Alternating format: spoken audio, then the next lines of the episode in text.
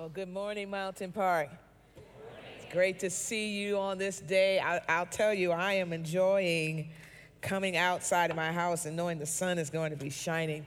I, I live in Ohio, where out of 365 days, 280 of them are cloudy. That's an actual study. Um, 280 cloudy days, so to see the sun every day, it makes me not want to go home, but there's some people who would come and get me if I didn't. So, but I'm grateful to see you this morning to be back in one of my favorite places. And what I mean by that is Mountain Park Church of God is one of my favorite places to be. I love what you've done to the place. It's really nice. I'm grateful to be back with my friend Alan and and to uh, to have shared with he and his wife Tammy on yesterday morning. It was such a marvelous, marvelous time. Um, I love this man of God. I when he asked me if I could speak, I said, absolutely. He's one of my favorite people in the whole wide world, just so genuine, so real, um, and so full of the Holy Spirit. And, and it's, it's easy to see why God is blessing this church in the ways that, they are, that He is because of the leadership that you have. And you just ought to give God thanks for that, uh, not only for Him, but for all of the other leaders. Amen. Amen. Everything rises and falls on leadership, and I'm so grateful to see the rise that is happening here um, at Mountain Park Church of God. Uh, there's a text over in John chapter 21 I want us to look at. We're talking about taking back, taking back. It was joy, and, and I got a lot of them. And then by the time I got to Allen, all the ones I said I would preach were taken. So y'all got to just take what I got today. Uh, it was a leftover, but uh, what, what do we have left but hope? If we don't have hope, we don't have anything left. And so we're talking about taking back our hope today. And there in John chapter 21, verse 3, uh, it says this, these words Simon Peter said to them, I am going fishing.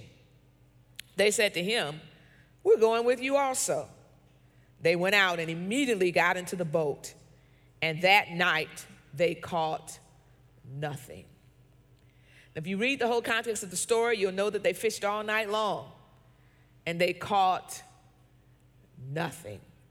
I can't think of a situation that is more hopeless than when you have given everything that you know to give and you have prayed and you have counseled and you have given advice and you have done the work and you have done what they said do. You turned it upside down, you turned it around, you did the somersault, you did everything. You you you you prayed about the marriage, you went to marriage counseling, you prayed about the addiction, and it just seems as though all of your work has been for nothing. They fished all night long and caught nothing. Now, you need to understand how different that is because Peter is a master fisherman. When Peter was called, he was with James and John, and, and Jesus, they were in the boat and they were fishing. And Jesus said to them, Follow me, and I will make you fishers of men. They were some of the best fishermen. As a matter of fact, the Sea of Galilee had become known as the Sea of Peter because Peter was so good at fishing and catching it, but yet they fished all night long and caught nothing.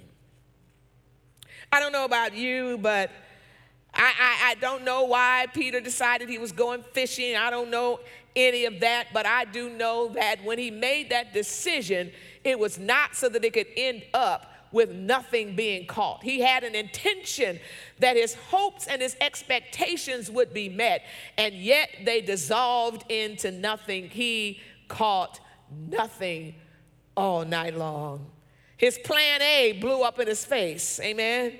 And plan B had to take place, and, and, and apparently, not even that was working. Uh, plan A was that Jesus was going to, to come and through his power and might was going to redeem Israel and turn things around. And then Jesus ups and dies on the cross, my God, and disappears for three days. And they go to the tomb and he ain't even there. What the world? So I'm going to go do what I know how to do. I'm going fishing and still can't catch any fish. Can you imagine how hopeless it is when you do the thing that you know best to do and it still turns out badly? But I'll tell you this that's the way life is. Life doesn't always work out the way we planned. We had plan A and then we had to move on to plan B. And plan B blew up and then we moved on to plan D. And plan D came along and things didn't work out and we moved on to plan uh, G. And G came along and now we're at M. And M came down and I know the alphabet. Here we are at R. And R came and now we're at Z. And here we are, Z1, Z2, Z3, Z dot A, Z dot B. Life doesn't always work out the way we thought. And if we're not careful, we will allow those disappointments to take our hope away. But can I tell you a secret? I told the church this morning, shh, and they probably didn't tell you the secret. Can I tell you a secret? Life typically doesn't work out the way we want. I know I was supposed to tell you something different. I know I was supposed to tell you that if you're saved, you love the Lord Jesus Christ, you're filled with the Holy Spirit, which I pray that you are, that things are all going to work out well. Just trust in God and boom, everything is great. And I've stopped by to let you know that if Jesus had to die on the cross, you're going through some suffering. And suffering sometimes will cause you to lose your hope. So here we are in our life dream. It's supposed to be this way at 30.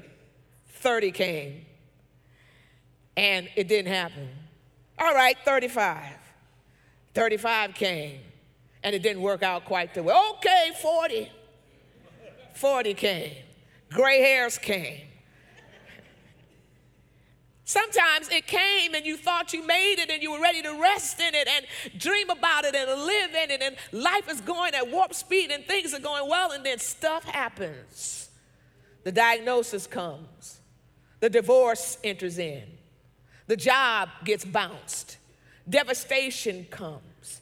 Sickness that you didn't think you would have to endure comes, and, and painkillers enter in, and you find yourself doing things with them that you didn't think you would have done, and your hope is disintegrating as time goes by. It's not always because you didn't plan well, it's not always because you didn't do the right thing. Sometimes you did the right thing. You went to school. You got that degree. Check. I, I got that degree and I got the job. Check. I got the job and I got my boo. Check. I got my boo and the children. Check. And things check off. And then life starts happening. And you find yourself drifting away from hope into hopelessness. Where do you find hope? In situations that seem so dark. Where do you, how can you take back your hope when you have done everything you know how to do and it still is not working out? That person still acting crazy. That child still is going astray. That addiction still has hold on you. That child still has not come. Where do you find hope? And how can you take it back? Well, I'm a three point preacher. So there are three things. I, I told the church this morning, my one a parishioner came to me about three weeks ago, and she said, I was at a church and they didn't have any points. she said, I didn't think they preached because they didn't have any points. well, I've got three, because I'm a three-point preacher. That's Church of God preaching right there. Three points, amen. I don't know how Alan preaches, but uh, he did go to the same seminary I went to. How do you take it back? Number one, I, I want there's some words I want you to remember. There's some words I want you to remember. Num, number one, remember God's sovereign authority. Would you say that with me?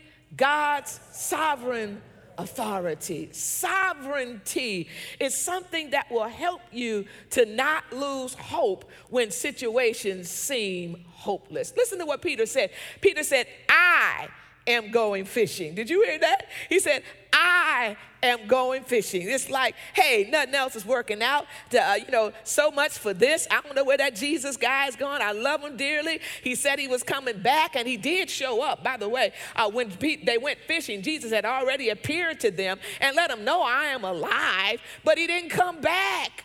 It, doesn't that happen sometimes? You get a spark of hope and then it doesn't come back, it doesn't keep going, that spark doesn't catch fire. And now you're thinking to yourself, I was stupid to have believed in that, so I'm just going fishing. Peter said, I'm going fishing because that's something I know how to do. I know how to fish. And there's times in which, when life seems hopeless, the thing that you want to do is do what you know how to do. And oftentimes that is what you need to do. But most of the time it's because you want to have something to control.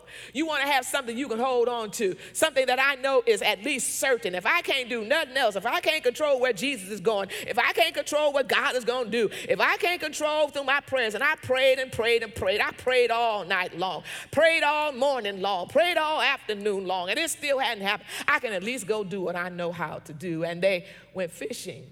Because we humans have this, this, this disease called control freak. We like to know for certain how things are to go. And I've come by to let you know. Can you keep another secret? It's another secret. I'm to tell you another secret. Who remembers the first one? Good, because it was a secret.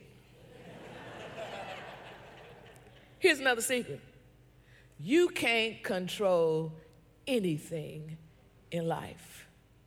You can't hardly control yourself let alone control other things that are happening around you. And when you realize that, that I don't have to be in control, it allows you to take back your hope because there are things that will happen in your life that will make you feel out of control, that will make you feel as though they've gone so far that there's no way that I can ever find my way again. And when you rest in the fact that I don't have to know everything, I don't have to be in control, and as a matter of fact, I cannot know everything. When you rest in that and come to understand that there is a God who does know everything, there is a God who is in control everything of everything, there is a God who is sovereign and he's guiding my life, then you can take your hope back. But if your hope is in your ability to fish, if your hope is in your ability to control, if your hope is in your ability to control people around you, you are going to have a problem. Because I'm going to tell you something, you can talk as sweetly as you want to to that woman, but if she's got the evil eye, there's nothing you can do. Oh, I know what I'm talking about. You can make yourself as small, so small in your ego that a microscope can't find your ego. But if that man has an anger management problem, shrinking yourself is not going to bring hope into that situation. There is only one who controls everything, and his name is Jesus Christ the Lord. And I'm so glad to declare to somebody today that God is in control. And if you will embrace this one fact, that He is sovereign. Sovereign means at its baseness, uh, at its very lowest, that word means alone.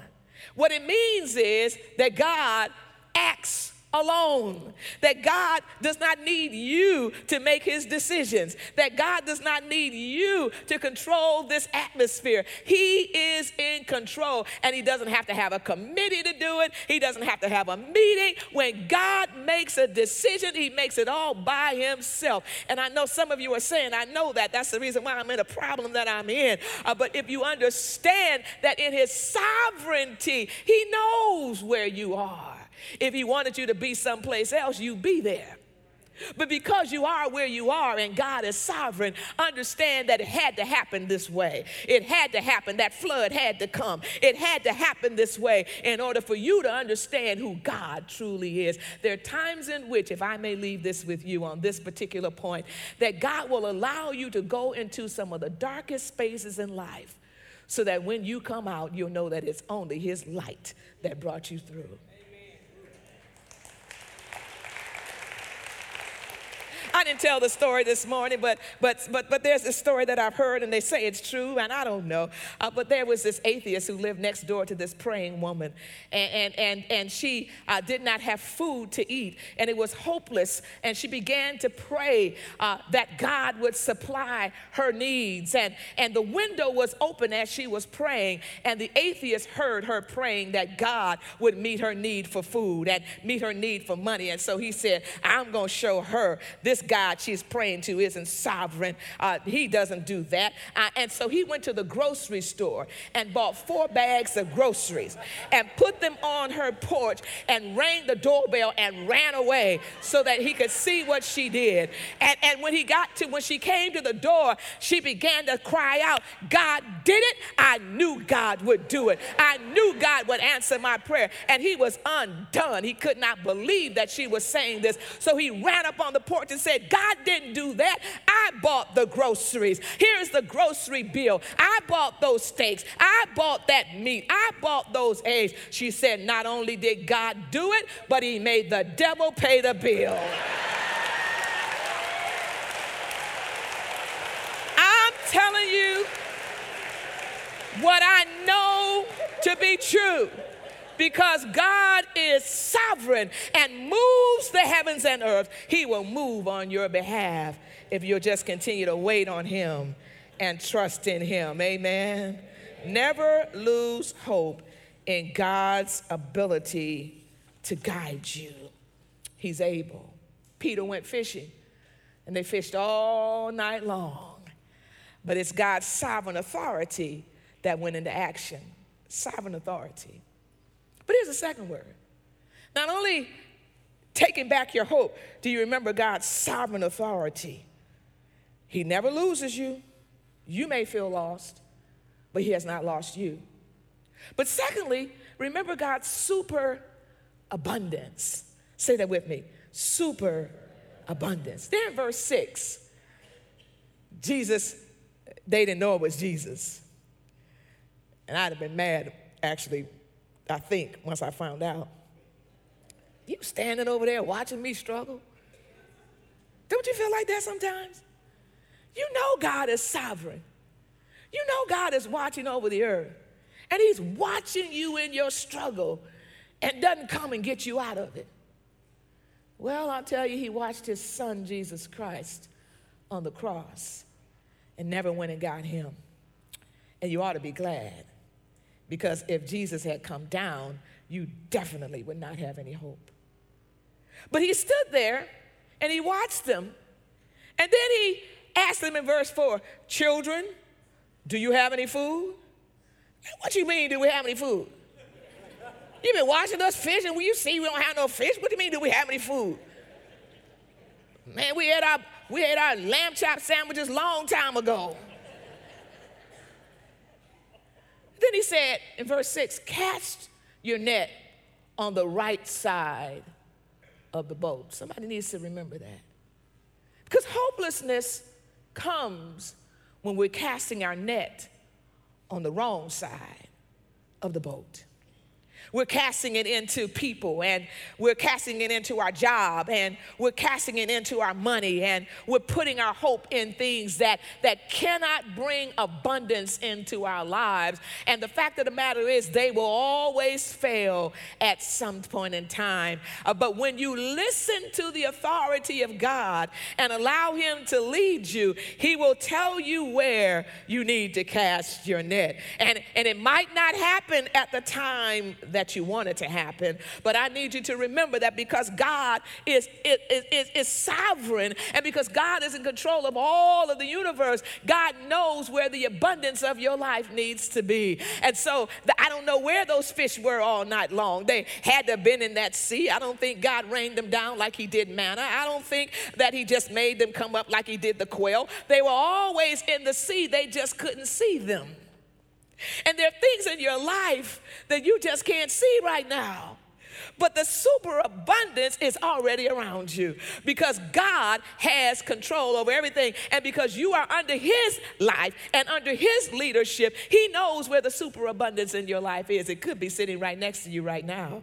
Oh, I'm talking to some, some young lady. Don't turn around. Don't look at him. Don't look at him. You've been asking God to send Him and, and Him uh, sitting next to you, not, not in this sanctuary, but back home at Arlington. We're, we're out of church already, but He's sitting next to you. Uh, uh, is somebody that you don't think is your superabundance yet. How many of you have met somebody and they didn't look like your fifth grade dream? They didn't look like the superabundance, but that was your superabundance, and God sent it to you. Oh, I need some help in here for somebody who recognizes that because God is sovereign, God also knows where abundance is and will lead you to it at the right time. It just hasn't happened yet. Somebody say that it has not happened yet, but it does not mean it's not going to happen. Your job has been lost because of superabundance. God knows where the next job is. Your spouse walked out on you because of superabundance. Don't get all upset and, and allow your hope to be lost because there are too many fish in the sea. God knows where the next one is. I'm, I'm talking to someone today uh, that addiction has not let go of you yet, but God knows where the superabundance of freedom is and release if you will allow your hope to stay focused on Him and to know that He knows where the fish are. And He knows how to lead you to them if you cast your net on the right side. They dropped their net after they had fished all night long. And 153 fish jumped up in those nets. So many fish came that they had to go get help. They had to drag it in. And I'll stop by to let somebody know I don't know where your point of hopelessness is, but I can tell you this God knows how to bring that which feeds your soul to you so quickly until you'll have to go get you some help to celebrate your blessing.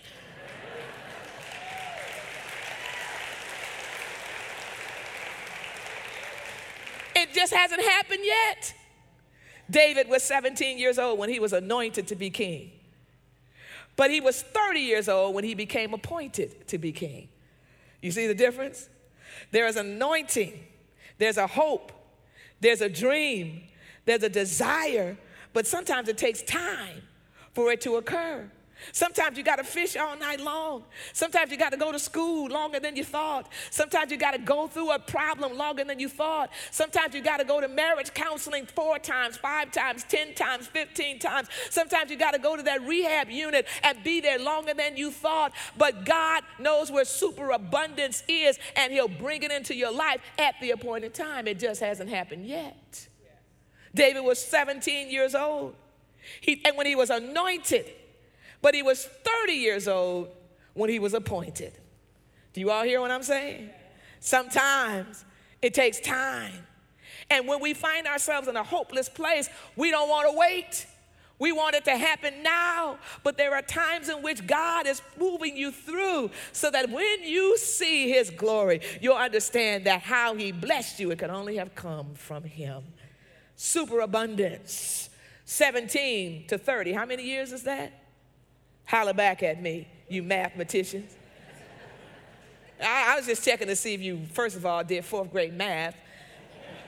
That really would have been about first grade, um, which I can understand now. You've probably forgotten it. Uh, but but uh, 13 years later, an anointed king is still tending sheep. An anointed king is still on the backside of the hill and nobody cares about him. An anointed king actually kills Goliath, but he still does not have the hope that he ought to have. 30, 17, 13 years later, and his appointment came. And I'm telling somebody today hold on. Hopelessness is when you're not ready to hold on to the fact that God has such superabundance that when it is my time, it will come. Now, I'm not going to tell somebody today, it's your time. I know you've heard that on, on some television programs and some preachers whose names I won't call out. They'll tell you, it's your time, it's your season, it's your moment. I don't know when your time is. I don't know when your season is, but I do know this if you trust in God's authority, your time and your season will come in a way that will bless you so much until you know it's only God who did it. Superabundance, superabundance superabundance, superabundance. I don't know about you, but I have hope in God's superabundance because of his sovereign authority, superabundance. But here's something else. Here's the last thing sudden acceleration. Now, they fished all night long, and, and, and, and as soon as they dropped their net, it, it, it didn't take long. Uh, somebody hear me. Uh, I'm, I'm getting happy all by myself. As soon as they dropped their net, it didn't take another meeting, it didn't take another circumstance, it didn't take another counseling session, it didn't take another. As soon as they dropped their net, the fish came into the net because God suddenly accelerated that thing and brought it to pass. I'm telling somebody, it does not matter how long it's been bad. It does not matter how far the disease has progressed. They could have told you it's stage four. And, and, and by the way, I, many of you may not know, but that's where I am. I have a diagnosis of cancer that is at stage four.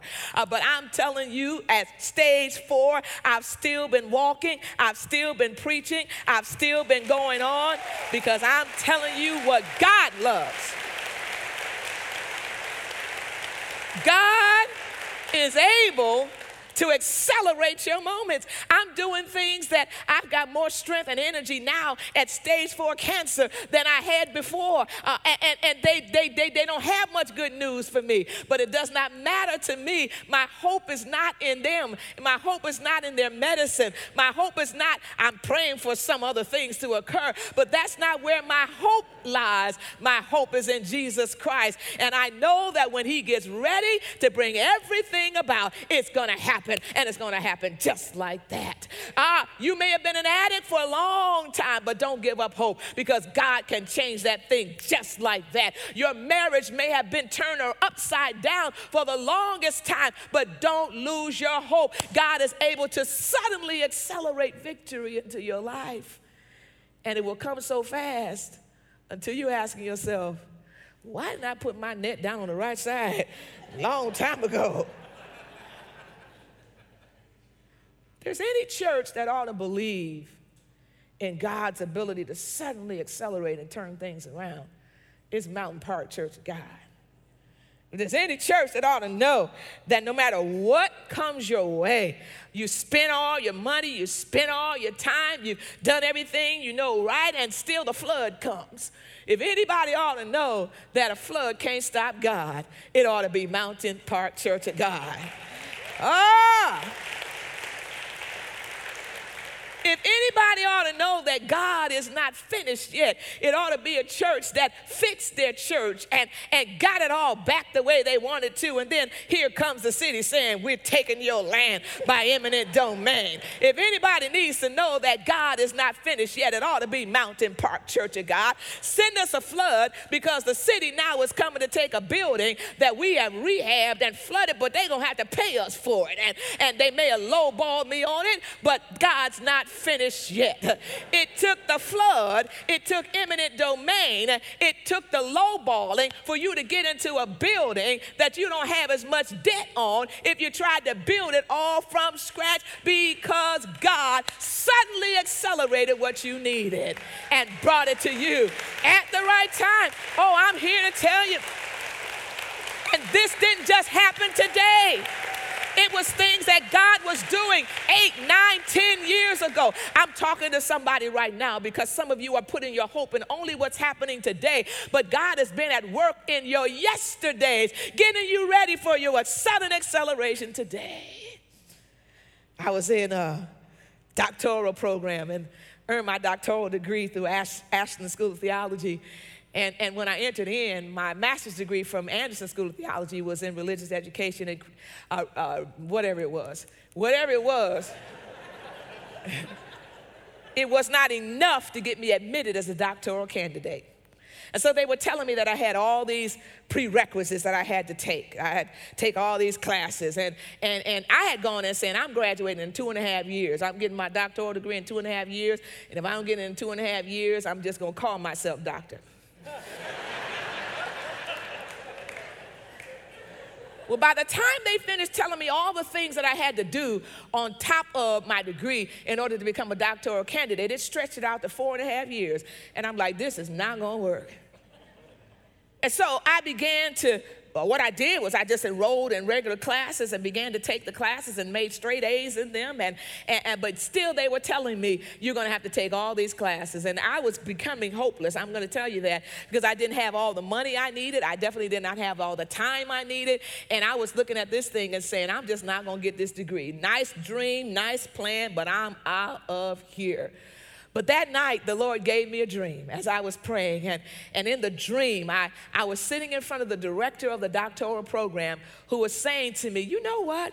We've been watching your life in your church, and we know that you are a associate pastor at your church. We know that you are the president of your national youth convention. We know that you have traveled to Canada to speak, because I had just come back from Winnipeg speaking at the youth convention. We know you have done all these things, and then we looked at your grades and we put it all together, and we decided that you don't have to take a single one of those prerequisite classes. You are now a doctoral candidate date, write your, your dis- dissertation, and graduate on time. And I'm like, and that was the dream. And by the way, when I went the next day and sat in front of the director, that conversation went exactly like God had showed me in my dream. Oh, yeah. I got accelerated into a doctoral program. Because if you put your hope in Christ, He will show you the right way to go. Over in John 20, 27, and I've got to end, uh, there, there's a verse over there where Thomas came and finally he sees Jesus. If you remember, Jesus had appeared to the disciples, and they went back and told Thomas, uh, and Thomas said, Unless I see the nail prints in his hands and, and I'm able to reach my hand in his side, I will not believe. Now, I got a whole nother sermon on Thomas, and I can't preach that to you today. Unless you want to stay. No. When Jesus saw Thomas, uh, and Thomas saw Jesus, he said, My Lord, my God. And Jesus told him, Reach your hand in here. I know you need some help because every now and then, in order to have hope, we need a little light, don't we? Reach your hand at my side. I know you need some help to believe. But then Jesus said these words to Thomas in verse 27. And I say that to you if you want to take back your hope. He said, Thomas, stop unbelieving and believe. Really, what that means is Thomas stopped becoming an unbeliever. Because every time you doubt the word of God, doubt my authority, you're stepping to the left and becoming an unbeliever. Every time you forget that no matter what has you have lost, I own the whole world and I'm able to supply abundantly above what you could ask or think. When you allow your mind to drift from that, you are becoming an unbeliever. And hopelessness is grounded in unbelief. And so Jesus told Thomas, Thomas, stop stepping to the right, to, to the left, because the fish are on the right. Believe in my authority because that brings hope. Believe in my abundance because that brings hope. Believe in my ability to accelerate your life. Thomas, stop becoming an unbeliever and become a believer because that's where hope is found. Father, thank you for this church, for this life, for the hope you give us. Help us to take back our faith, take back our hope. Because if our hope is only in this world, we're most miserable. But as we trust in you and believe in you and acknowledge you and start taking the steps that are needed to cast our net on the right side, we'll realize you're not finished with us yet, and our hope will be renewed. Some mother, some father, some spouse, some student needs hope renewed. And I pray for that in Jesus' name. Amen.